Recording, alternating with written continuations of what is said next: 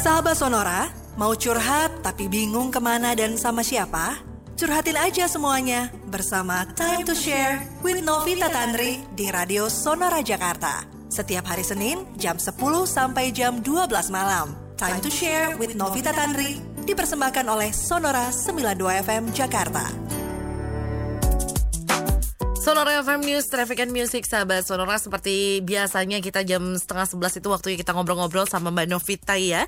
Seorang psikolog anak, remaja dan juga keluarga. Pas banget dengan topik kita malam hari ini ya Mengenai perundungan atau bullying di sekolah. Halo Mbak Novita. Hai Mbak Theo. Sehat?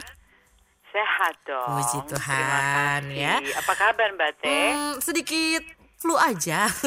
Tapi tidak menjadi korban atau Enggak pelaku dong. bullying ya? Aku jadi korban dari uh, kefluan, alah kefluan. oh dibully sama flu ya? Dibully sama flu nih bener-bener nih. Tapi di Mbak Novita mengenai topik kita malam hari ini yaitu bullying atau perundungan di sekolah ya pada anak terutama. Ini banyak banget nih kasusnya akhir-akhir ini sering banget terjadi nih. Sebenarnya kenapa sih kok bisa menjamur ya bisa dibi- dibilang ngetren gitu? Sebenarnya kalau bicara bullying sih perundungan dari dulu juga sudah ada. Selama kalau masih ada kehidupan, masih ada yang baik dan masih ada yang jahat, buruk dan baik, perundungan tuh nggak bakal bila nggak nggak bakal bisa hilang, mbak Teh. Itu akan ada. Dari zaman kayaknya penciptaan sampai sekarang tuh ada loh dibully. Kain sama Habel aja dibully kan? Iya, iya, Membuli benar-benar. saudara sendiri Membuli, benar nggak iya, sih? iya, iya, Bahkan benar, membunuh, heeh. ya nggak? Heeh. Jadi kalau dilihat sebenarnya selama masih ada uh, good and evil, sebenarnya baik dan jahat, bullying itu nggak bisa hilang. Hmm. Tinggal kita bagaimana punya keterampilan menghadapi bullying itu harus ke- uh, ada yang disebut dengan skill, skill untuk menghadapi bullying. Jadi yang diperkuat Hmm, sebenarnya kitanya. Kalau punya trik sebenarnya punya keterampilan bullying kan akan terjadi di mana aja, Mbak. Kalau kecil dari mulai kita lihat Hmm. Iya. preschool, TK, SD, SMP, SMA, kuliah, bekerja Iya benar. di dalam rumah. Orang tua kadang-kadang jadi pembuli loh. Mhm, Malah yang memberikan bullying itu orang tua sendiri Kadang-kadang nggak sadar gitu ya. tanpa disadari. Eh, di sekolah, di mana? Di gereja, mau di masjid, di pengajian ibu-ibu, Mm-mm, di arisan tetap di arisan. ya. Coba lihat di keluarga, bullying itu tetap ada. Even Yang di kantor ya.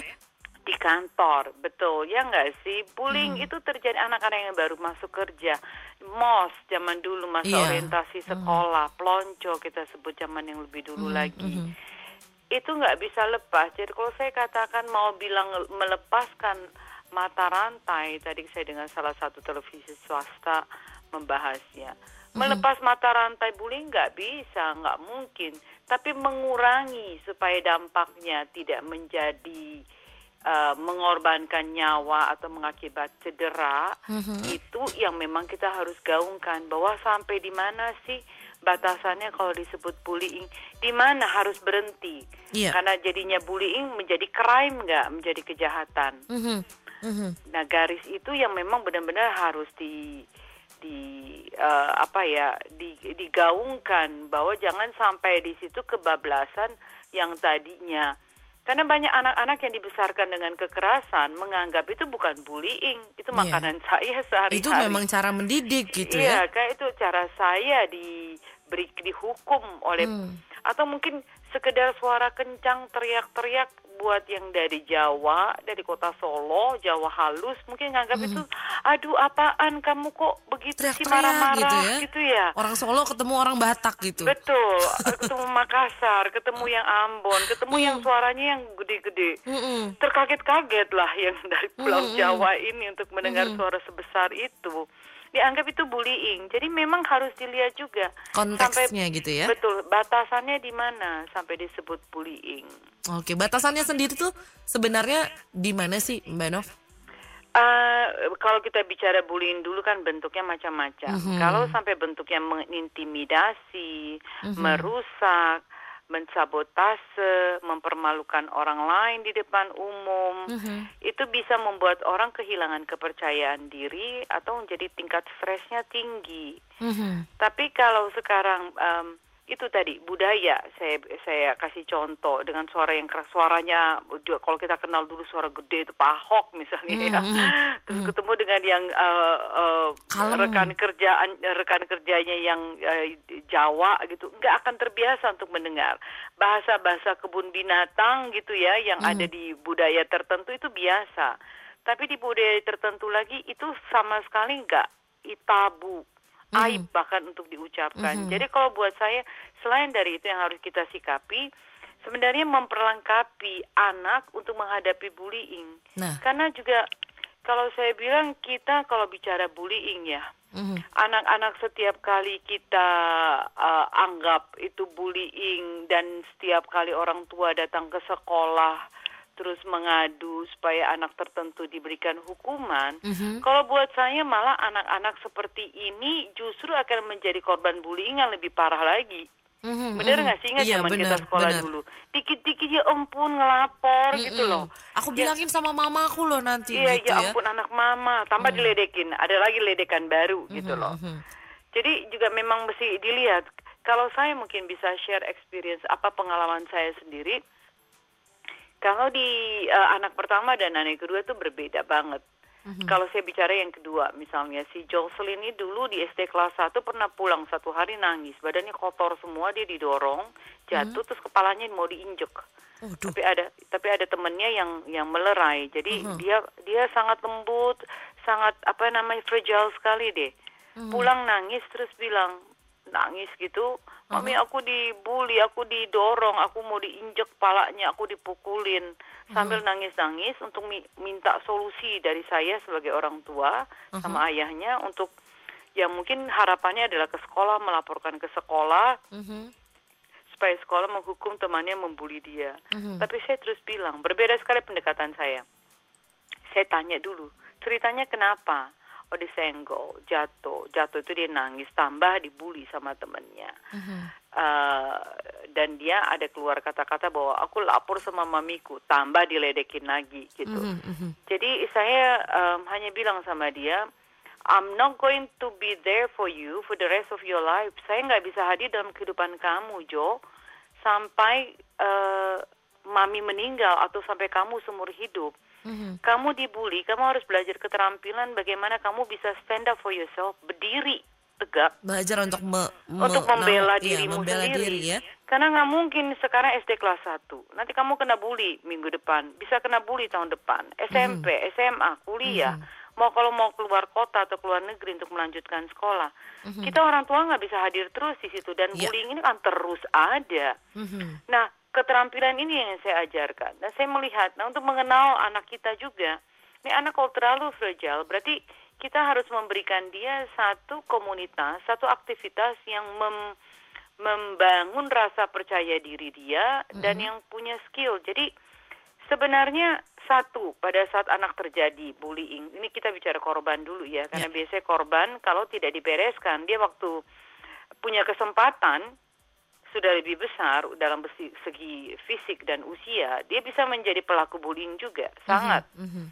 Kalau kita lihat dulu masa MOS yang jadi junior di di pelonco sama yang uh, Senior. senior. Begitu jadi senior dia pelonco Mm-mm. lagi yang yang junior. Turun jadi ada ya. urusan uh, uh, turun tuh ada urusan balas dendam di situ. Hmm.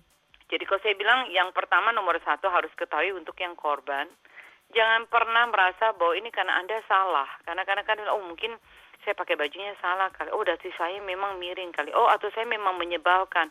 Oh karena saya memang tidak berguna di kelompok ini. Oh saya memang salah.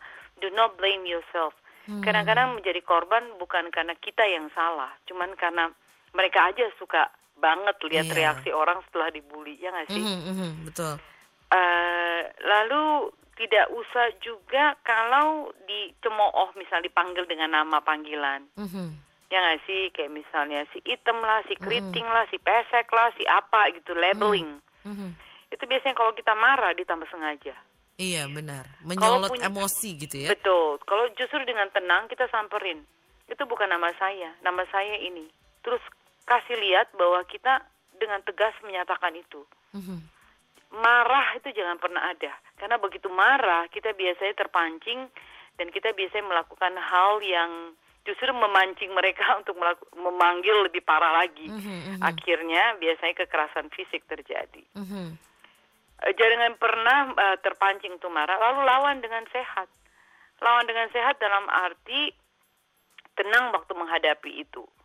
Karena kalau saya bilang anak-anak kalau tidak dibekali dengan hal ini, biasanya dengan ceroboh, marah, fisik, biasanya luka, cedera, lalu habis itu nggak mau sekolah. Mhm, mhm. Lalu kalau saya bilang mediasi biasanya bisa baik, bisa enggak. Maksudnya mediasi bisa baik. Mediasi dalam arti eh, em, orang tuanya hadir di situ, Iya. gurunya semua hadir di situ, kedua belah pihak semuanya hadir di situ. Mesti lihat at- apa kasusnya. Karena kalau tidak, biasanya justru mediasi setelah orang tuanya nggak ada diperburuk dengan bentuk bullying yang berbeda. Mhm. Ya sebenarnya yang harus diperkuat itu si Si anaknya si ini ya. anak yang harus dikuatkan. Ya itu tadi Si pertama adalah stand up for yourself gitu ya. Maksudnya iya, betul. jangan merasa bersalah, jangan dibully diem aja gitu ya. Betul, betul. Tapi Harus- justru balik, tapi dengan yang sehat gitu ya Mbak. Betul, betul. Oke. Dan anak dari kecil diajarkan untuk tahu bagaimana menghadapi konflik dan bagaimana mencari solusi. Mhm. Nah ini yang nggak diajarkan orang tua. Orang Ya. tua selalu membantu, hadir setiap saat, Mhm. tidak pernah membuat anak untuk berpikir, mencari, mengatasi konflik yang sedang terjadi. Mhm. Jadi anak harus diajarkan berpikir. Misalnya kamu harus mengha- menghadapkan dua pilihan, tiga pilihan. Kamu pilih yang mana? Kalau kamu mau pilih yang begini, atau kamu punya masalah ya apa? Bagaimana cara kamu menghadapinya? Dari hal yang sederhana, misalnya dikasih sepatu. Mhm. Yang mana yang kiri, yang mana yang kanan. Dicobain misalnya kiri jadi kanan, kanan jadi kiri. Nyaman nggak? Mhm. Oh nggak nyaman, berarti salah posisinya. Mhm. Pakai sepatu kos kaki juga begitu. Kalau yang harusnya ditumit dipakainya di atas, kan non- nonjol-nonjol dong ya, Mm-mm, nggak nggak cantik di, Mm-mm. di- dilihat secara estetika gitu. Mm-mm. Kamu nyaman nggak? Jawabannya enggak. Jadi dia melihat si- segala sesuatu, dia akan melihat melalui panca indera visual dia, Mhm. kenyamanan dia di kulit pada saat dia pakai, nyaman di kaki waktu berjalan. Itu sebenarnya bagaimana problem problem solving loh. Jadi dia memecahkan sebuah masalah betul, gitu ya. betul. Jadi dia melihat segala sesuatu dengan angle yang berbeda yang tidak dilihat orang lain. Mhm. Begitupun dengan bullying. Jadi jangan juga mengajarkan anak menjadi anak yang cengeng gitu, Mhm, mhm. yang setiap kali harus eh, apa dibantu melapor. Dan itu kalau in the in the short term bisa bisa membantu dia. Tapi kalau kita bicara nanti dia masuk di komunitas yang lebih besar, lebih luas, lebih tinggi, anak ini tidak akan dibekali dengan dengan keterampilan dalam menghadapi bullying. Mhm, mhm. Jadi biarkan dia untuk mengatasi hal tersebut tapi dibekali bagaimana cara dia untuk bereaksi terhadap Betul. bullying tersebut gitu ya. Betul, Oke. betul, Mbak. Nah, kalau untuk pelakunya sendiri, eh, kan tadi kita ngomongin korban nih, bagaimana caranya seorang anak biar bertahan, orang tuanya juga harus mengajarkan, bukan orang tuanya yang turun tangan ya, Iya. tapi orang tua mengajarkan bagaimana cara dia mengatasi. Nah, untuk pelaku sendiri ini memang kan ada anak-anak yang memang sudah dari lahir mungkin eh, atau merasa tinggi, merasa dia yang berkuasa. Memang ada gitu. ciri-ciri, ada Mm-mm. ciri-ciri juga anak yang menjadi pelaku dan yang menjadi korban. Nah. Biasanya anak yang menjadi korban yang kelihatannya lebih kecil in size, Mhm. size physical size ya, ukurannya lebih kecil secara fisik atau biasa yang lebih pendiam, yang uh, uh, uh, introvert, yang Mhm. tidak banyak bicara, atau yang punya kesulitan dalam berkomunikasi, biasanya gagap atau biasanya eh, apa kalau bicara terpatah-patah. Jadi anak ini akhirnya menarik diri dan biasanya menjadi sasaran empuk daripada eh, eh, pelaku bullying. mhm. Nah pelaku juga ada ciri-cirinya. Biasanya pelaku itu tinggi besar, Eh, lalu biasanya datang dari keluarga dua macam. Terlalu banyak perhatian di rumah sehingga dimanjakan, atau kekurangan perhatian jadi mencari atensi di luar Iya. rumah. Mhm. Jadi dua ini memang menjadi jadi ciri khas untuk kalau kita lihat eh, dari dari pelaku dan korban. Nah, pelaku kalau dia sebenarnya setiap anak mendapatkan perhatian yang cukup dari rumah, perhatian yang seimbang dari ayah dan ibunya, dan dia tidak perlu mencari atensi di luar. Iya. Jadi dia tahu dia sudah cukup dapat dari rumah. Cinta, ya kan, dan adil, disiplin. Dia dihukum berlebihan daripada sebenarnya. Jadi kesalahan dia apa, tapi dapat hukumnya berlebihan. Mm-mm. Ini membuat anak sakit hati. Iya. Atau dia bikin kesalahan yang kecil, eh, kesalahan yang besar, tapi dia dihukum kecil sekali. Mm-mm. Atau bahkan tidak dihukum, dibiarkan. Iya. Jadi benar. sebenarnya membuat anak ini bisa seimbang dalam hal cinta, dalam hal disiplin, membuat anak ini punya satu apa ya tangki cinta dan tangki disiplin yang sesuai, tidak lebar seperti tidak mobil, juga kekurangan. tidak juga kekurangan sehingga mogok. Mhm. Jadi dengan dia punya eh, porsi yang tepat ini, anak ini akan punya cinta bagi orang lain, punya empati, Mhm. tidak sembarangan membuli orang lain. Mhm. Dia punya wisdom, wisdom bisa membedakan yang baik dan yang jahat, yang boleh dan yang tidak. Punya empati yang besar. Untuk menjadi bullying kecil sekali. Jadi berangkat dari rumah sebenarnya. Hmm. Ya nggak Oke, sih? ya. Karena spoiled parents akan menghasilkan spoiled children. Mhm. Happy parents akan menghasilkan happy children. Jadi sebenarnya ini kalau dilihat berangkat dari rumah juga, Mbak. Oke. Jadi semuanya berawal dari rumah seperti yang Mbak Novita sebutkan bahwa mm, ternyata pelajaran menjadi seorang orang tua gitu ya. Ini nggak gampang karena memang harus diajari dari kita. Nah, tadi sudah untuk pelaku dan juga korban terakhir deh Mbak. Untuk orang tua sendiri dengan anak-anaknya, apa yang harus mereka lakukan biar tidak menjadi pelaku ataupun menjadi korban bullying di sekolah? Jadi contoh, jadi teladan. Jadi pada pada saat memberikan kasih, dia harus tahu kasih yang diterima, cinta yang diberikan kepada anak-anak itu dalam kondisi apa pun. Jadi artinya begini, kalau dia cinta, bukan cinta pada saat anak lagi berperilaku baik. Tapi kalau lagi agak nakal, misalnya tumpahin minuman atau misalnya nggak beresin mainan atau nggak mau makanannya habis, kita bilang kamu nggak mau makan habis, mami nggak sayang loh Iya, nggak iya, beresin iya. mainan, Ini mama sering nggak banget sayang nih, sering ya banget. sih? Iya. Ya nggak sih? Jadi membuat anak udah oh cinta itu hadir pada saat saya berperilaku baik. Kalau saya sedikit nakal, sedikit aja, mama cintanya hilang. Pada tujuan kita tadinya kepengen supaya dia jadi baik terus. Mm-mm. Tapi jangan lupa, anak jadi bisa tahu, oh, dia bisa mem- mem- memanipulasi walaupun sebenarnya tidak lagi baik yang dia katakan ada dia melakukan yang baik, belajar bohong hanya untuk mendapatkan cinta dari orang tua. Mhm, mhm. Jadi yang harus kita katakan bahwa kita nggak suka dengan perilakunya, orangnya tetap kita cinta. Jadi dalam kondisi apa pun, anak ini merasa bahwa saya tetap memberi cinta dari rumah. Ada apa-apa dia akan pulang ke rumah, home, Iya, betul. bukan house. Jadi pulang ke rumah karena cinta papa mamanya akan terus utuh walaupun saya sudah se melakukan seburuk apa pun. Karena pada saat anak merasa bahwa saya melakukan kesalahan kecil saja saya nggak diterima, apalagi kalau saya kesalahan besar, malah lebih lepas kendali tanpa arah tujuan membuat dia lebih terpuruk dan hilang. Ini yang harus seimbang. Unconditionally love, cinta tanpa syarat. Lalu yang kedua itu hukuman. Hukuman bukan jadi berat dengan dengan eh, kesalahan yang sama, tapi papa nggak dapat tender, papa nggak jadi promosi jabatan, nggak naik pangkat, terus kesalahannya sama, yang biasanya biasa aja cuma dimarahi, ini habis-habisan dipukul. Karena ada emosi marah yang dibawa pulang, anak menjadi sasaran sansak. Iya, betul. Ya kan? Jadi sebenarnya emosi marah ini karena ada embel-embelnya. Kena macet misalnya. Disenggol orang di jalan. Iya. Yang biasanya kesalahannya sama loh, cuman segini doang. Biasanya nggak apa-apa, oh ya udah cuma dinasehatin. Kok kesalahan yang sama, tapi karena dibawa dari rumah, dari luar rumah, anak menjadi sasaran atau berantem sama eh, rekan kerja atau sama Iya. istri Atau punya sama masalah. bos gitu ya. Ya nggak sih? Jadi anak merasa, loh kok baru kemarin kesalahannya sama. Kok aku kemarin nggak diapa-apain hari ini kok habis-habisan aku dipukul. Mhm, mhm. Waktu dapat kekerasan dipukul, anak akan sakit hati karena tidak sesuai dengan kesalahan dia.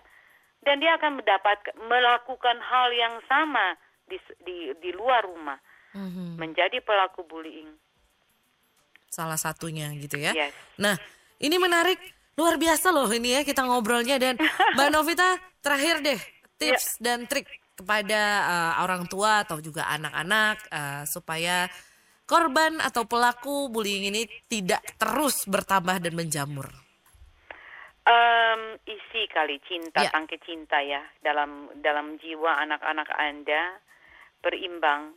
Lalu um, apa ya menjadi orang tua itu kita harus benar-benar bisa menunjukkan bahwa kita hadir bagi mereka, masuk ke relung hati mereka, ke sanubari mereka, bahwa kita benar-benar mau hadir sebagai orang tua, sebagai teladan, bukan ngomong tok.